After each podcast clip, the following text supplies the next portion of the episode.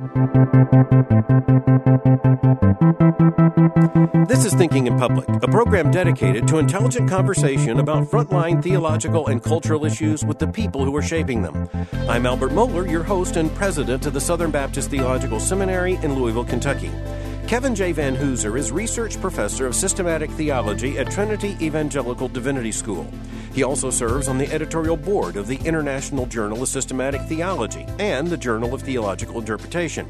He's the editor of the award winning Dictionary for Theological Interpretation of the Bible and is the author of several books, including Is There a Meaning in This Text? The Bible, The Reader, and the Morality of Literary Knowledge, The Drama of Doctrine, A Canonical Linguistic Approach to Christian Theology, and Remythologizing Theology, Divine Action, Passion, and Authorship. His most recent book is Biblical Authority After Babel Retrieving the Solas in the Spirit of Mere Protestant Christianity. Professor Vanhoozer, welcome to Thinking in Public. Professor Vanhoozer, I have to begin the conversation by asking you uh, the, the, one question that seems to pertain to almost every book, but perhaps more so to a book that uh, that bears the title "Biblical Authority After Babel." That's uh, that's after what? Why this book right now? This book right now. We're on the cusp of the 500th anniversary of the Reformation, and I've been a little disturbed to hear some people say they they feel like lamenting it rather than celebrating it. And one of the common reasons for that attitude is that they believe that the Reformation opened up a Pandora's box with regard to biblical interpretation. So after Babel refers to the Babel, the the pluralistic and conflict of biblical interpretations. It's not a slam on the doctrine of Scripture. Uh, everyone knows the reformers had a high view of Scripture. The question is, did they inadvertently bequeath interpretive pluralism, even anarchy, upon the world? That's the babble of my title.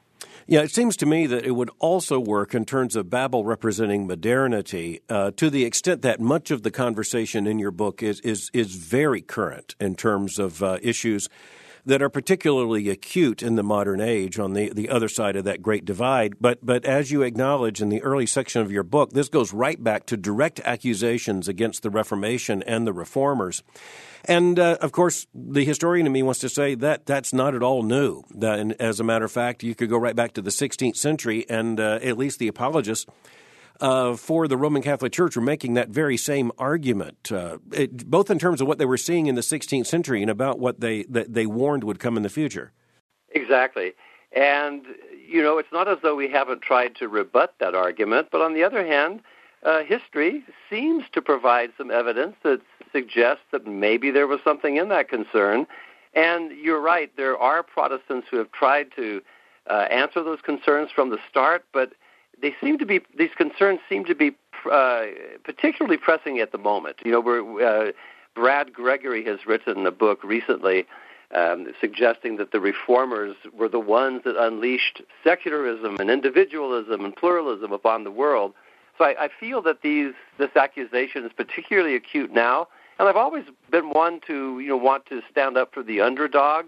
And it seems to me the reformers are the underdogs in this conversation, and I wanted to stand up and try to put the best possible face on their achievement. And I know the origin of the book was in a series of lectures given at uh, Moore Theological College in Australia, and uh, I, I, can imagine that that led to some conversation. But I, I, think it's important to note that as the 500th anniversary of the Reformation is now looming before us, uh, a lot of the evangelical conversation is going to be, uh, understandably, uh, celebratory but uh, it's also a time for some self reflection, especially given the kinds of charges that then and now are made against Protestantism.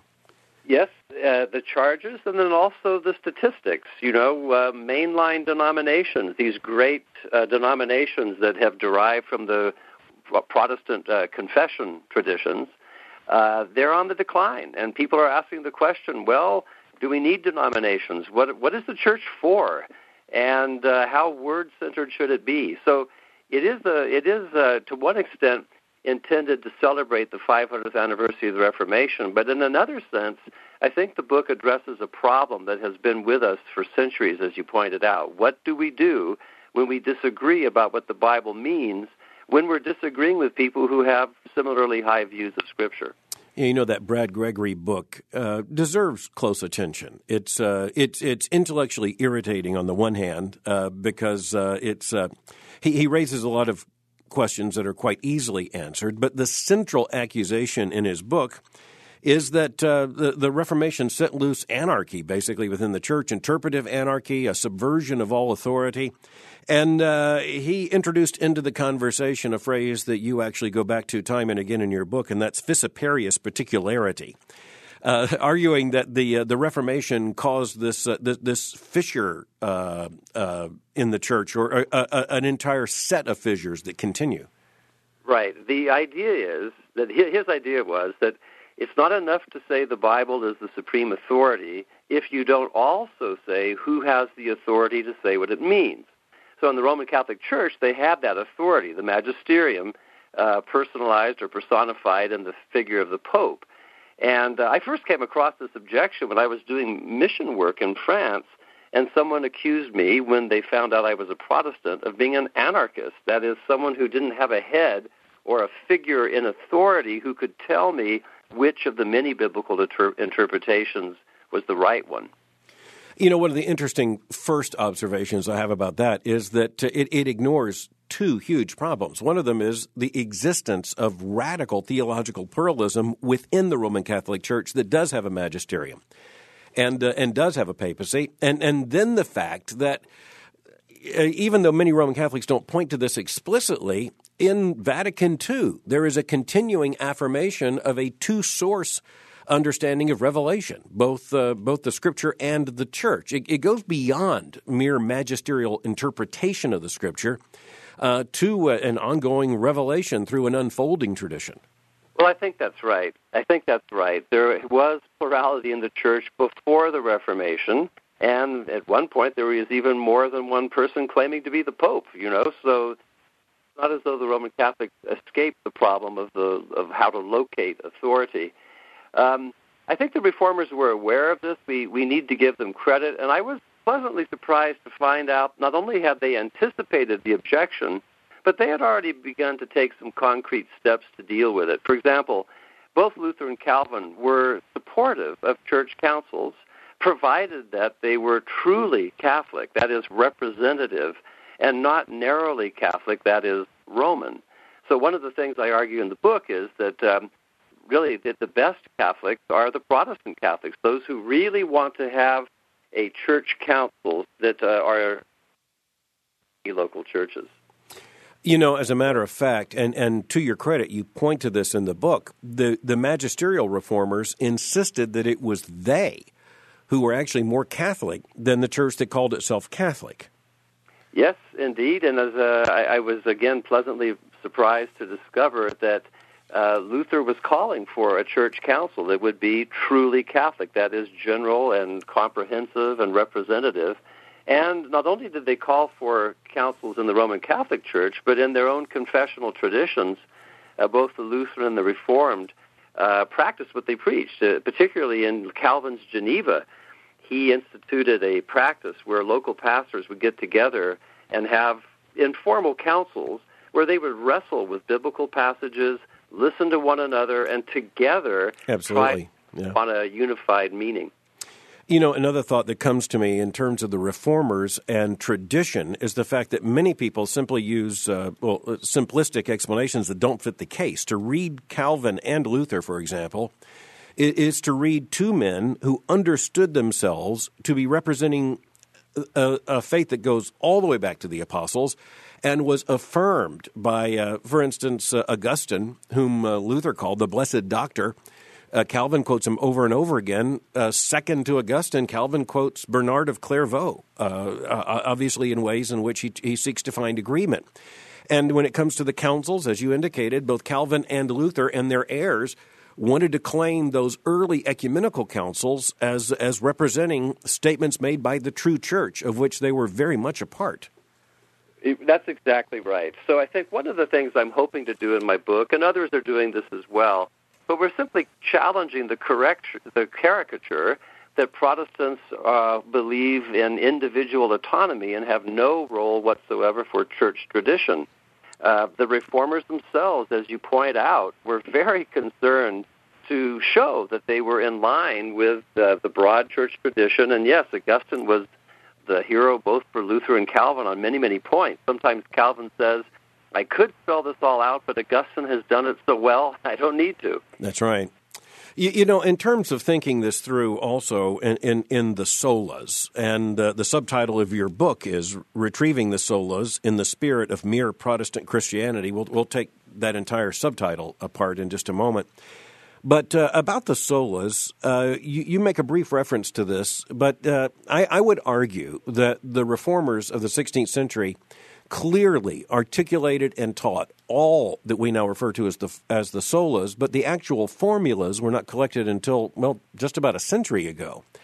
And yep. uh, and so what we're retrieving is is what they taught and uh, and what we now summarize in terms of, of those five very important solas.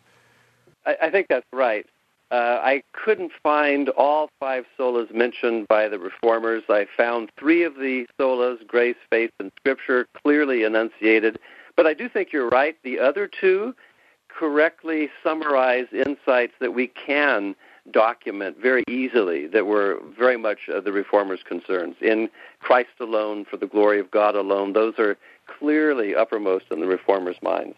You know, in reading your book, especially as you outline uh, the the different solas, one key question nonetheless comes to my mind, and that is: Would the reformers recognize the solas as you describe them here? I'm not, I'm not asking would they disagree, but would they recognize, uh, and, and would the historic Reformation churches recognize the solas in the way you you expound upon them here? Well, I do say I'm retrieving, and that means that I'm doing more than simply trying to be faithful to the past. I'm also looking to the past, but I'm looking forward. I'm looking at the present. I'm looking at future uh, challenges and so on. My hope would be that they would recognize it, given the context we're facing today, because I do see myself uh, quite a bit of continuity uh, between what I'm arguing and what the reformers are arguing. But you're right. I'm in a different context. And uh, in, in a sense, we we won't know, at least not for a while, whether they would agree with me or not. Well, I entirely agree, for instance, with the Trinitarian affirmations you make uh, under the rubric of, of, of sola gratia, of grace alone. But uh, it, it, strikes me that as much as I, I think that was a brilliant uh, presentation of, uh, of Trinitarian truth, it, it, wasn't exactly what the reformers were understood to have meant uh, by grace alone. Uh, well, let's put it this way. Um, I'm I'm going deeper into their insight. Their insight was that grace indicates the priority of God's presence and activity to anything we can do with regard to our salvation. God has acted, He's taken the initiative, He was merciful, He did it freely for our benefit. Uh, what I'm suggesting is if we think about grace, it ultimately leads us back to the God who is gracious, the one who is willing to go out of himself for another. And the way he does that is by the missions of the Word and the Spirit. And so if we think about grace enough, and deeply, I yeah. do think we, we find the, the, the Trinity at the root. You know, an interesting question that came to my mind in reading that chapter was was the question as to the extent of any ontological questions on the part of, uh, for instance, Calvin and Luther. There are certainly arguments that had ontological consequences, but uh, I think it's interesting. That's in some sense a pretty modern question in terms of contemporary theology. Um, I, I suppose if we put it that way, that is, I mean, it, you're right. It's the reformers were first and foremost interested in the works of God for our salvation, the benefits of Christ's work. They didn't want to get too tied up in speculation. On the other hand, I think one of the reasons for that is that one of the things they had inherited from the early church was a very robust ontology. Uh, and so they didn't feel the need to explore it. I don't think they wanted to get into the philosophical side of it, but there was a very strong tradition, you know, that God is the one who is, yeah. that his essence is his existence. And I think to some extent the reformers simply took that on board, and since no one was questioning it, there was really no need to go into it very deeply. Yeah, that's actually my point entirely. That uh, the Roman Catholic Church and the reformers would have had no basic ontological disagreement there. Right. Uh, but that takes us to the next question, and uh, that's the relationship between uh, uh, nature and grace. And at that point, there is a very key distinction. And of course, I, I, think many contemporary evangelicals don't trace that out into what that means in terms of uh, epistemological authority.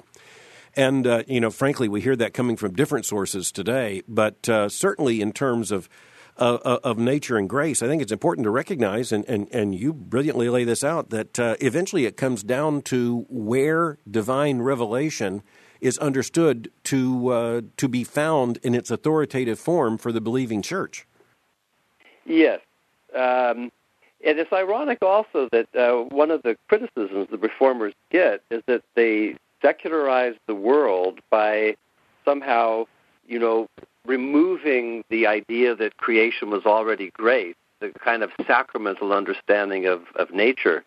But in fact, that, that view that nature had something to offer and that we could somehow arrive at knowledge of God through our natural processes alone, that view associated with the Roman Catholic view, I think, is probably more likely to have led to the secularism than the reformers' emphasis that absolutely, actually, yeah, yeah, God has to regenerate our natures, God has to illumine our minds, and God has to take the initiative and make Himself known through His Word for us to know anything about Him, especially salvifically.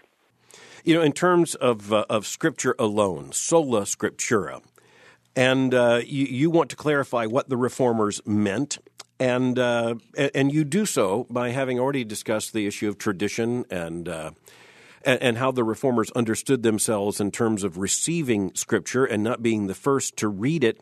But just in a summary, how would you state, uh, as you do in your book, what the reformers would have meant by sola scriptura?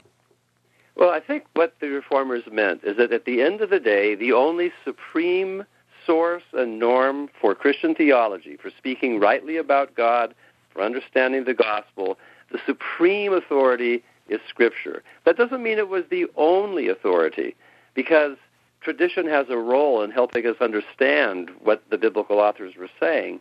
But the, the locus, the final locus of authority, has to be uh, with God's Word written. And the reformers wanted to emphasize that because at the time of the Reformation, certain human traditions, uh, Roman Catholic doctrines, were cloaking themselves with the authority of, of God Himself. And so Sola Scriptura, in the context of the reformers, was a sharp reminder, a corrective, that supreme authority is God's alone. You know, I often, in speaking of the reformers, uh, remind that uh, the reformers said uh, sola scriptura, not scriptura nuda. They, they, they weren't claiming that scripture was read naked, as if uh, as if we had no other source of knowledge. It was rather that it is Scripture that adjudicates and norms, or, or to use uh, my favorite phrase from Luther, which is that the Scripture is norma normans non normata, the norm of norm that can't be normed. And uh, if it's the norm of norms, that means there are other structures of thought, and uh, you could call tradition one uh, among them, that clearly does come into play. The question is, which has the last word?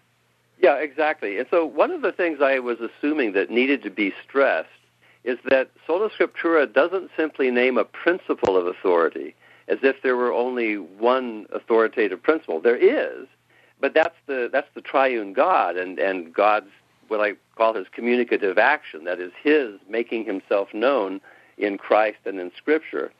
Uh, but sola scriptura also, I think it's better understood not as a principle, but as a statement of a pattern of authority. So, as you were just saying, yes, it's the only norm without a norm. It has the supreme place in the pattern of authority, but in His wisdom, God has given us what I call ministerial authorities, secondary authorities, helps even, that guide us into the meaning of Scripture.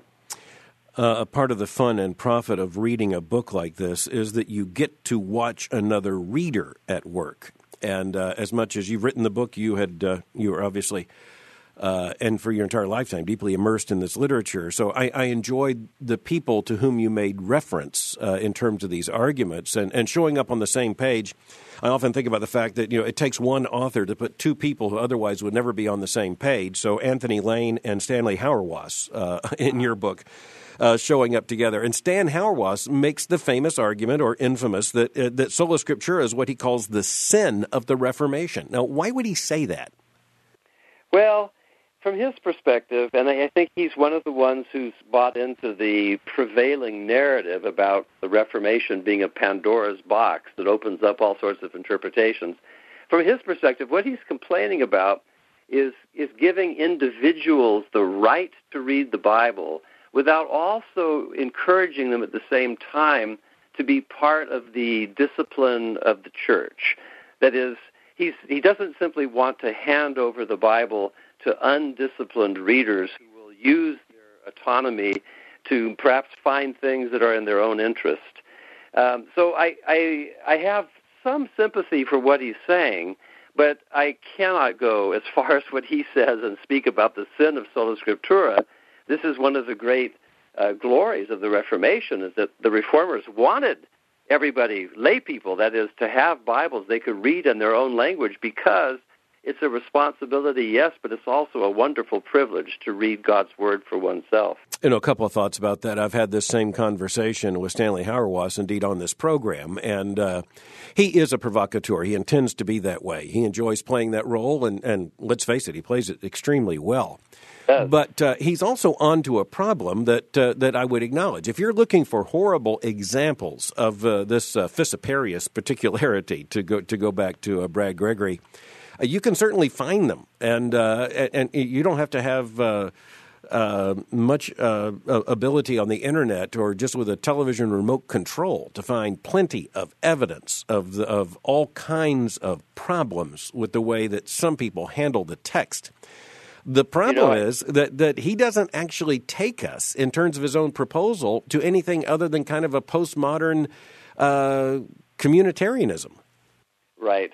Um, you're right. We do have too many examples of this. Uh, I teach a course called The Use of Scripture in Theology, and I think sometimes we are so intent on getting our doctrine of Scripture right, and of course that's important, that we're not as clear about the right practice that follows from it. And if we're to rightly handle the word of truth, then we need to know how to use it, not simply what it is. Again, I think the reformers are wonderful exemplars in right use. They took care to study Scripture in the original languages. They were after the literal sense. They were very concerned not to simply foist their own ideas onto the Bible it's the famous image of the nose of wax. If you can make the Bible say whatever you want it to say, then it has no authority of its own. You can simply twist it and wrap it around your little finger. And because sinners are by nature idolaters who would like to have God say so for themselves, uh, it's very tempting to use God's word to, you know, to foist one's own agenda upon people. So I think the reformers were very aware of their responsibility the word is authoritative, not our interpretation. I think Tony Lane's statement that it shows up in your book on the same page with that quotation from Stan Hauerwas is really helpful here. And uh, where, where, he says that sola scriptura is the statement that the church can err. That's, uh, that's incredible clarity. It is very clear, and I think it's a statement of fact, isn't it? The church can and, has erred in the past. And um, again, the reformers were aware of this, and I think this is one reason, again, why they thought it was so important to be in continuity with tradition. Sometimes there really is safety in numbers, especially if the numbers are the cloud of witnesses who have affirmed orthodoxy.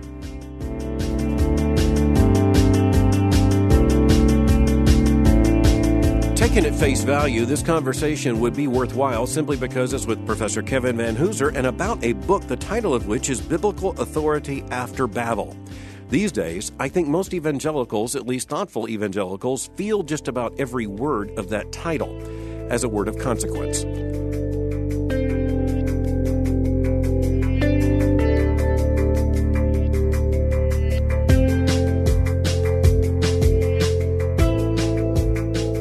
Once in a while, in reading a book, you have the impression you've walked into an intramural debate, and uh, I, I, found particular pleasure in uh, in finding that in your book as well.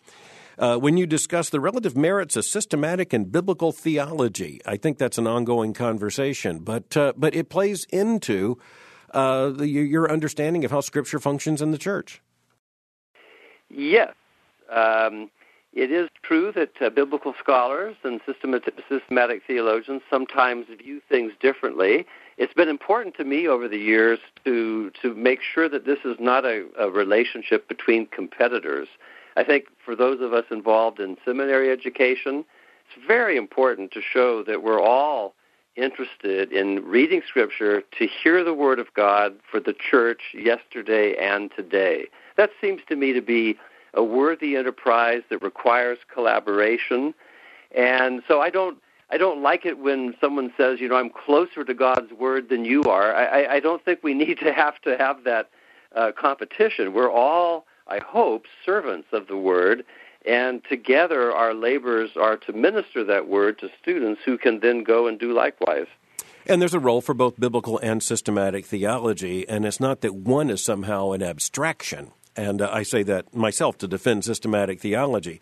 You can have really poor. You can have a poor system. You can have a system that uh, that that uh, both uh, represents faulty theological foundations and, and can horribly distort the teaching of Scripture. On the other hand, the most self declared biblical theologian in terms of doing biblical theology still can only do that task with systematic categories.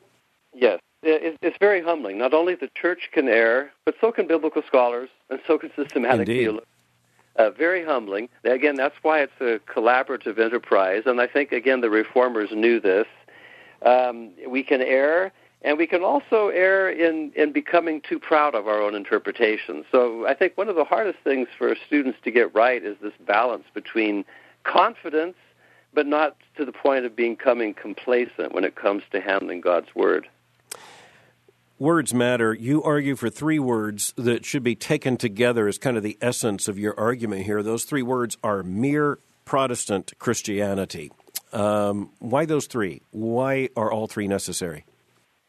Well, Christianity, because we're focused on Jesus Christ and the gospel. Um, that's what it's all about. The, the good news that in Christ, God is restoring creation and making eternal life possible in and through Him. So that's Christianity. There's no other hope for the world.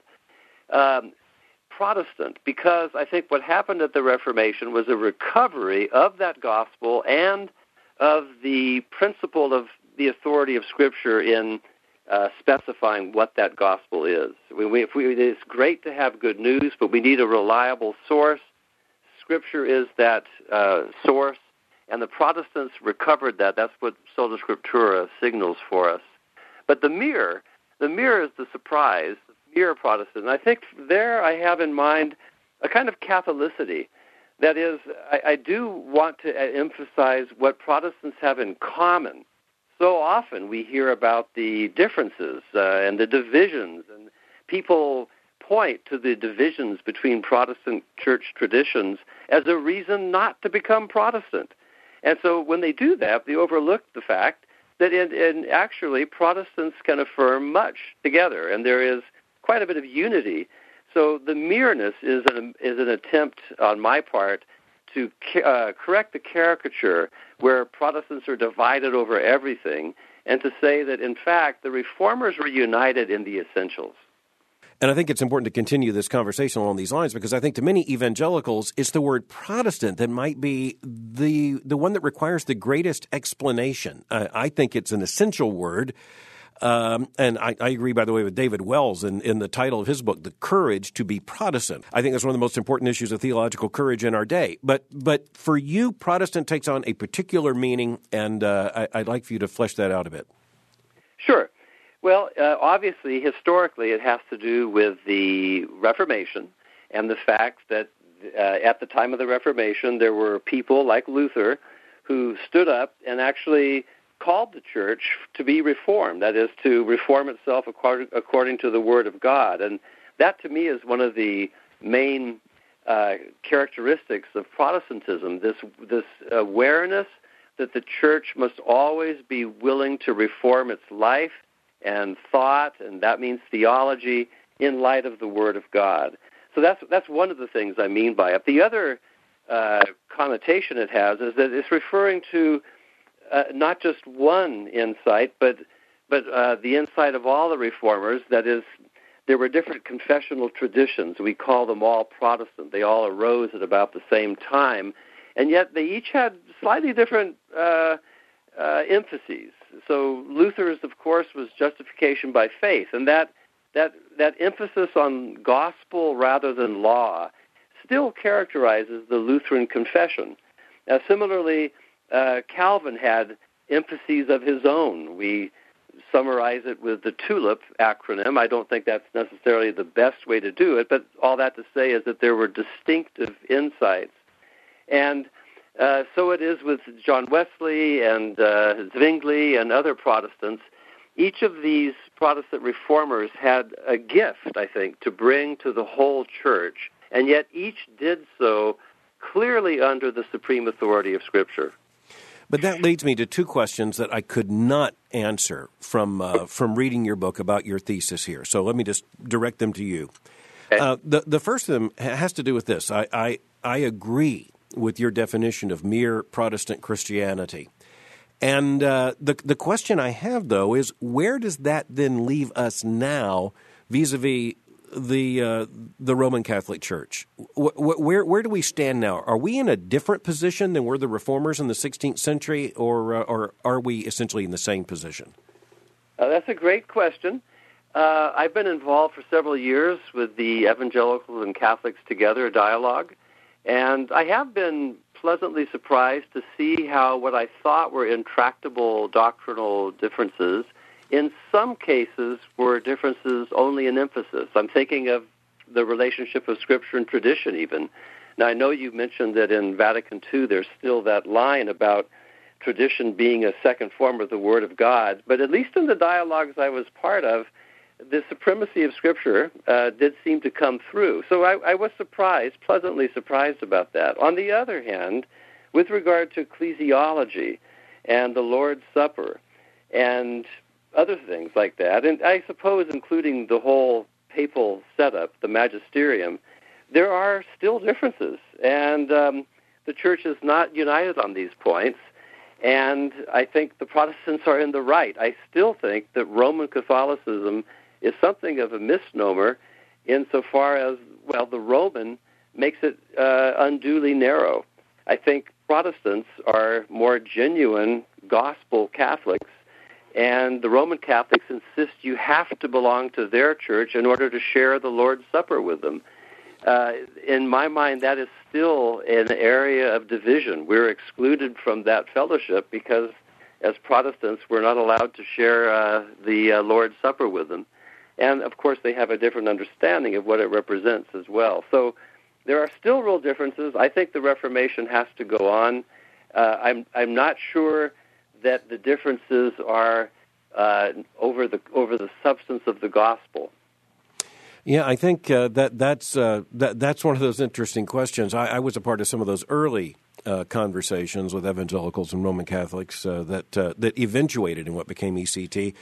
And uh, there's been a Southern Baptist uh, Roman Catholic dialogue uh, or, or, conversation, I think is the better word, has been going on for some time and, uh, and, and, was formalized for a period. I also did graduate work in a Roman Catholic institution on Roman Catholic theological method. And, and the one thing that strikes me is that uh, the Roman Catholic Church has the incredible ability to sound far more uh, consistent with the Reformation than it ever intends to be in practice. And, and so you know, both Protestants and Catholics have a certain reflex, and uh, and and eventually, though, it gets back to the magisterial authority of the church, and all of those statements remain absolutely in force. And I, I, I think many evangelicals assume that Vatican II somehow moved the Roman Catholic Church into a closer alignment with uh, with Protestant uh, understandings. I think the argument can be made if you read it; it did exactly the opposite. Uh, well, with regard to ecclesiology, I think I would agree with you. Um, so that's why I say the differences remain. Um, you know, I can only go so far. I can't recognize the structure of authority of that church. I can't fellowship at the table with those who profess Christ. Uh, and there, that's just some of the differences. There are doctrinal disagreements as well, such as, um, you know, uh, the assumption of Mary, papal infallibility. Sure dogmas now that, that in my mind, uh, lack sufficient biblical support. And, and, that that leads to the second question I could not answer, and I, have really been looking forward to this conversation in so many ways. But when you then uh, let's just take the Protestant world or, or universe unto itself, and uh, you have a, a, really careful argument laid out concerning the, what you call the royal priesthood of believers. And I think you clarify it very well in terms of, uh, of, the keys and, and the authority that is given to the church. But when it comes to the Lord's table and your definition of mere Protestant Christianity, I, I guess this is where I just have to ask the question straightforwardly. How mere uh, can mere be here? Um, well, again, I'm not in a position to legislate for everyone what this word must mean. What I what I was trying to articulate is something along the lines of C.S. Lewis, who took it from Richard Baxter, which has to do with the things all Christians confess together on the essentials. Um, now, with regard to the Lord's Supper, the excellent question. As you know, the reformers this is the this is the doctrine they disagreed about amongst themselves. In the book, I trace uh, the early attempts to for that the reformers made to get over those disagreements, and they really did come close uh, at Marburg, eh, for example, and later on, they produced uh, at Wittenberg a common confession. They really did try to come close, and at, at some point, the language was just a preposition away, you know, from achieving uh, consensus. I think at the end of his life, Luther uh, did seem to patch things up to some extent with uh, Zwingli, at least for a while. Um, I I don't know that we need to buy into any one formula. It seems to me that even if we disagree with one another the, about the nature of Christ's presence in the elements, we still can recognize one another as brothers and sisters in Christ. And I think the reformers got to that point, and I I think we need to uh, affirm that. No, certainly. And the question is how we affirm that. So, for instance, there's been an historic Reformed conversation about the distinction between a true church and a false church and a wrongly ordered or a disordered church. Do you, do you follow that basic uh, the, the, in other words, do do you also affirm that there are churches that are that truly preach the gospel and yet they are they are disordered in some way? I didn't use that the, those terms, but I think they're serviceable. I think they describe what I would probably have to say if I were to tease this out. Yes, I think though that wrong order, you know, wrongly ordered. I, I would want to say that it doesn't affect the the fact, as you mentioned, that the church can give a legitimate gospel witness. Um, and uh, I'm, a, I'm a, I guess as a systematic theologian, I'm a little less uh, sure of myself when it comes to church order, uh, simply because what Scripture says about polity seems, in some instances, to be somewhat restrained. And so I, I wouldn't want to emphasize those questions as much I, as I do first order items of doctrine. But I agree with you. Uh, for practical purposes, we have to do it. And in the book, I call matters of church policy housekeeping, and every church has to order its house. You're right.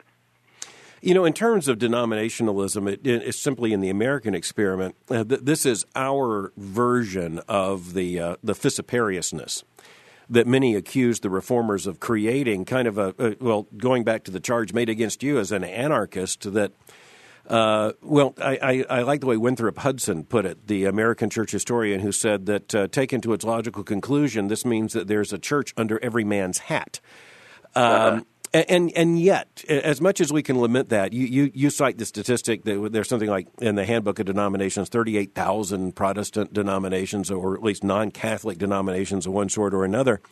And, and yet, what you're arguing for in your book is that there is a basic theological consensual unity that is real, that, that goes beyond uh, at least an awful lot of these labels or organizational charts. It is real, and the world knows it, I think, uh, as evangelicalism.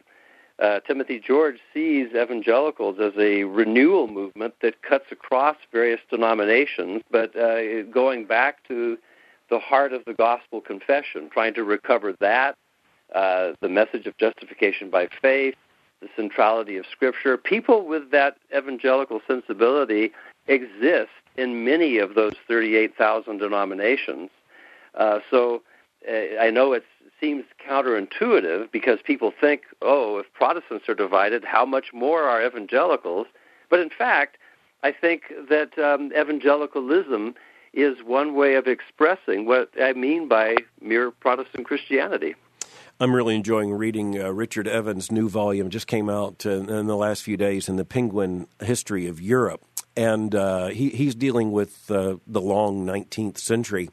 One of the things that he includes in his book is a is a map of Europe in 1815 that uh, that lays out Europe by religion, and uh, you look at that and you recognize just how territorial many of these Reformation churches were. And of course, you've got to add to that the Ottoman Empire and the Roman Catholic kingdoms and all the rest. It, would be hard to come up with a map like that, but it draws my attention to what Sidney Mead argued years ago, and uh, and that is about why American Christianity, and, and or for that matter, uh, English speaking Christianity has taken on such a, a denominational form. And, and Sidney Mead just responded that denominationalism is what results when you have strong beliefs and religious liberty.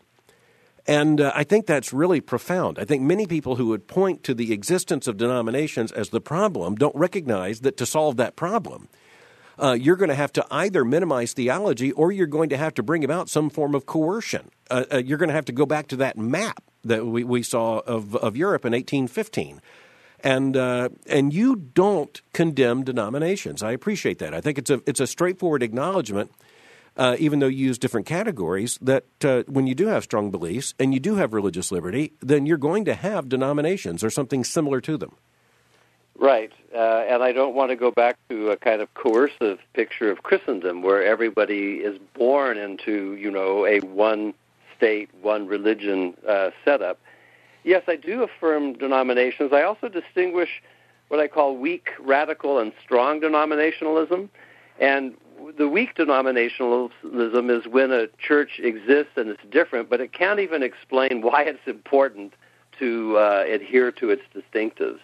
Uh, so that that one will probably fade away. On the other hand, a radical denominationalism is a kind of ideology that people get so wrapped up in the particular history and institutional structure of a denomination that they lose sight of what the denomination is actually for which is the Church of Jesus Christ. Uh, and then what I call strong denominationalism, churches that belong to this strong denominational uh, type understand that they have distinctives. They appreciate their distinctives. They, they think they're important, but they offer them up not as blunt instruments with which to uh, bludgeon other churches, but really as gifts. This is my insight, as it were. This is our insight that we have to give to the church universal. And um, so I'm, I'm in favor of that kind of strong denominationalism. Do you see many examples of that kind of radical denominationalism on the map today? I mean, I can go back certainly to the uh, the 19th century and find that here in the U.S. Uh, as a matter of fact, uh, uh, uh, there was a, a, a book published uh, by the Southern Baptist Convention's publishing house back at the end of the 19th century, and the individual chapters were chapters like Baptist and why not Presbyterian, Baptist and why not Episcopalian, Baptist and why not Lutheran. Um, I, I, I, just I don't see many evidences of that kind of, uh, of, of a radical denominationalism these days. Well, uh, I don't want to mention the particular denomination, but I talked with a couple of pastors who belong to this denomination, and and they say that their ministry at the local church level is frustrated by the denomination because of the institutional apparatus and having to adhere to policy and so on. I think it's it's radical when the denomination gets in the way of local church ministry. Yeah, that's an interesting question because I see that amongst uh, uh, some younger ministers, the, uh, the, the the failure to understand that what the denomination funds, the denomination intends to be denominational. So it's it's a very interesting pattern. And and you mentioned the decline of mainline denominationalism. And by the way, I, I certainly affirm your strong denominational model. Um, but it reminds me of, of your treatment of the word sectarian in the book too, because no one wants to be called sectarian. Um, and, uh, and yet, I, I, I, wanted to suggest that what's missing in terms of that section in your book is the understanding that we're all going to be more sectarian in the sociological sense. That, that, uh, that, as, as, Weber and others would say, you know, to be sectarian is to be set off increasingly at odds with the dominant society, which is what the mainline Protestant denominations tried to avoid. Uh, right. I don't think there's any way for us to avoid it.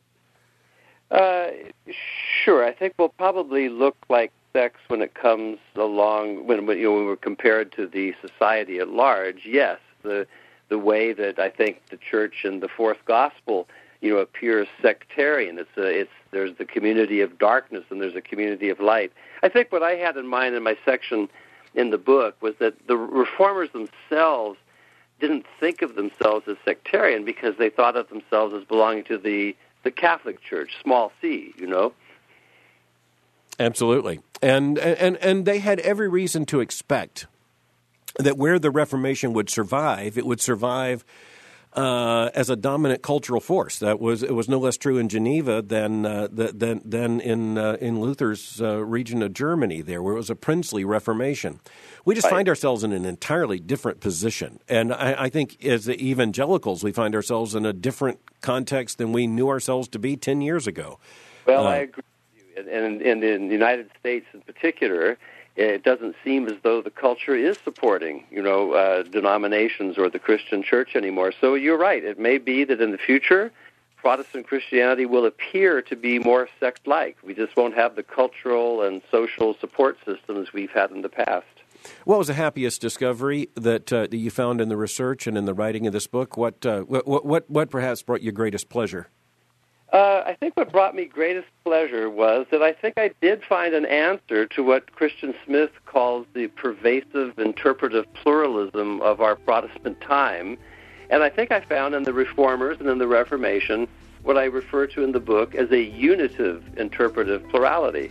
So the emphasis is on unity, not uh, an unchecked kind of pluralization. So I think I was most pleasantly surprised to find that I didn't have to invent the solution; it was already there, at least, at least uh, in seminal form. Professor Vanhoozer, thank you for the book, and uh, thank you for joining me today for Thinking in Public. It's been a pleasure.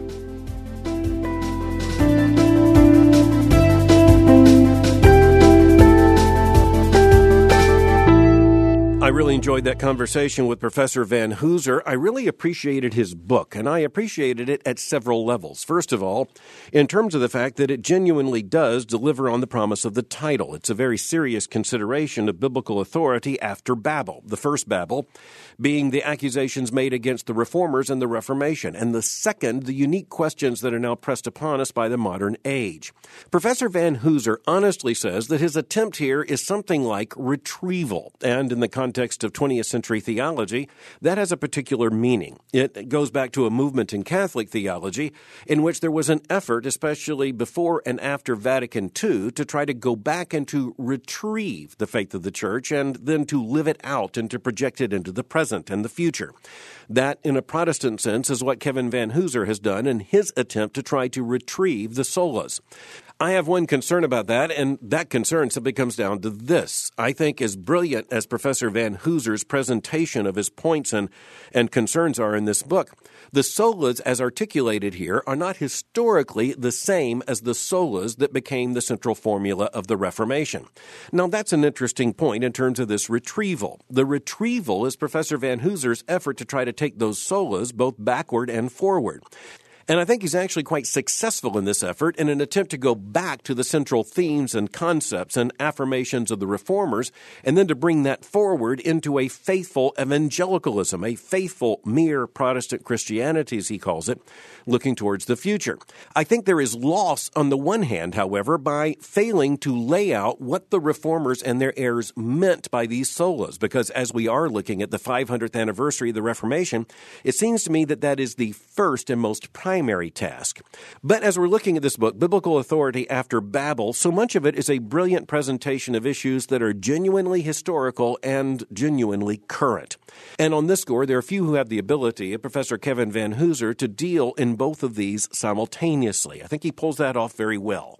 Furthermore, as an author and as a theologian, Professor Vanhoozer has to know he is here engaged in some of the most controversial territory of all of church history. You're talking here about the Reformation of the 16th century. The accusations that were made then and now against the reformers and their heirs get to the very heart not only of what it means to be Protestant, but what it means to be Christian and what it means for the church to be genuinely Christ's church. I think the great strength of this book and of Professor Vanhoozer's approach is that he argues against the criticisms of the reformers, and he argues quite substantially and I think quite successfully that there is a genuine doctrinal consensus and that there is a genuine spiritual and theological unity wherever the gospel of Jesus Christ is preached and wherever the faith once for all delivered to the saints is affirmed.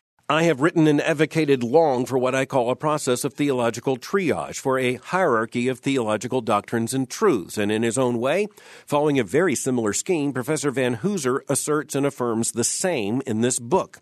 But that raises the crucial question of how we make some of the hardest judgments, yet necessary judgments, about how we recognize a church to be a genuine church, that is, to be authentically a representation, a part of Christ's church, that church of which Christ said the gates of hell shall not prevail.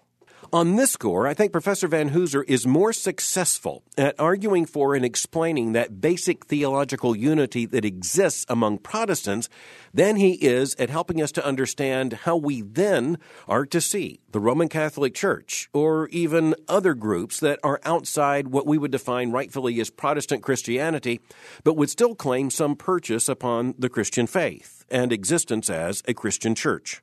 One task of any author in any book is to start a conversation and then to at least go a long way in terms of contributing to that conversation. And I think the greatest strength of this book is the fact that Professor Vanhoozer is really on to some of the most crucial issues that evangelical Protestants must face in the 21st century, and he does take us a very long way in terms of both an historical and a contemporary consideration of these issues. There are few figures who are more conversant in terms of modern thought across a variety of disciplines disciplines than Professor Kevin Vanhoozer. But in reading any book like this, we also have to ask the question of where this book now takes us in the conversation. And I think it's now an urgent responsibility, not just because the 500th anniversary of the Reformation is looming before us, but because the issues of the Reformation in the 16th century are still the issues faced by evangelical Protestants today. I think in many ways the most interesting part of the conversation for me was in my asking Professor Vanhoozer just how mere a mere Protestant Christianity can be. The collapse of mainline Protestantism indicates that a mere theology leads to a major disaster. I also understand that in using the word mere here, Professor Vanhoozer is intentionally echoing C.S. Lewis and through Lewis, Richard Baxter. But I think it's really, really important for us to recognize that no mere affirmation of Protestantism is going to suffice for the 21st century. No mere retrieval of even the solas will suffice. What's going to be required is the courage and the conviction that was found in the reformers themselves, and of course in their heirs, wherever they authentically and faithfully have been found. Professor Vanhoozer is not calling for a minimal theological definition. That's clear in his book, and it's clear in his other writings as well. The question for all of us and the conversation that must continue is just how mere, however, any doctrinal affirmation can be, any ecclesiology can be, any affirmation of the solas of the Reformation can be, and the church not end up being merely evangelical. There must be no apology for evangelical Protestants in this generation to assert a full bodied, full blooded, full calorie Protestantism. Without what David Wells calls the courage to be Protestant, there will be no Protestants and there will be no Protestantism. Continuing the conversation about what just that means and what it demands of us is the responsibility now for this generation of evangelical Protestants.